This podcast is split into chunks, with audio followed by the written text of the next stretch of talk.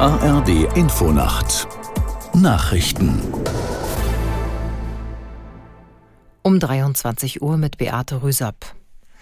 Mit Beschlüssen zur Bildungspolitik ist in Berlin der SPD-Parteitag zu Ende gegangen. Trotz Haushaltskrise und Umfragetief gab es Rückendeckung für Kanzler Scholz und klare Forderungen für die künftige Regierungspolitik. Aus der NDR Nachrichtenredaktion Thomas Kuhlmann. Genau so einen Parteitag haben wir gebraucht, sagte sichtlich zufrieden Generalsekretär Kevin Kühnert in seinem Schlusswort. Auch den Auftritt von Kanzler Scholz kann die SPD als Erfolg verbuchen. Kritik von den Jusos gab es, aber auch fünf Minuten Standing Ovations im Saal. Vor allem für die Ansage mit der SPD werde es keine Sozialkürzungen geben und auch keine Abstriche bei Bürgergeld und Kindergrundsicherung. Stattdessen sollen Superreiche mehr zum Gemeinwohl beitragen. Die umstrittene Schuldenbremse will die SPD erneut aussetzen.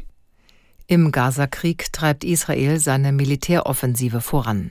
Panzer drangen Bewohnern zufolge heute ins Zentrum von Khan Yunis vor, der größten Stadt im Süden des Gazastreifens. Israels Ministerpräsident Netanyahu wies Forderungen nach einem Ende der Kämpfe zurück. Das sei mit dem Kriegsziel, die radikal-islamische Hamas zu eliminieren, unvereinbar. US-Präsident Biden hat den ukrainischen Präsidenten Zelensky für Dienstag zu einem Besuch ins Weiße Haus eingeladen. Damit wolle Biden die Unterstützung des ukrainischen Volkes unterstreichen, teilte das Weiße Haus mit. Die Präsidenten wollten den dringenden Bedarf der Ukraine erörtern und auch über eine Fortsetzung der US-Hilfen sprechen. Die Freigabe neuer Hilfen wird derzeit von einem innenpolitischen Streit zwischen Demokraten und Republikanern im US-Parlament blockiert.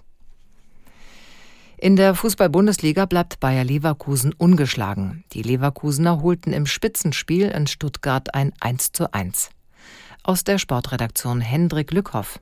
Stuttgart ging kurz vor der Pause in Führung, gleich nach dem Wechsel glich Leverkusen aus. Die Werkself festigt damit ihre Tabellenführung. Stuttgart verpasst durch das Unentschieden den Sprung auf Platz 2.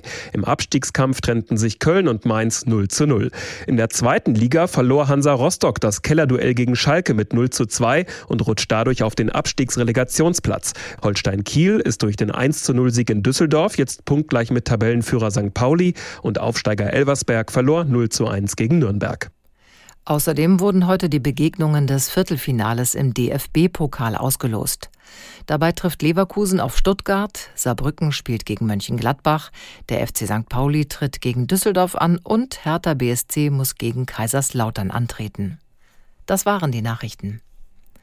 Das Wetter in Deutschland bewölkt und von Westen nach Osten durchziehender Regen bei 9 bis 0 Grad. Morgen gelegentlich Regen, nach Süden hin Sonnenschein bei 4 bis 14 Grad. Es ist 23.03 Uhr.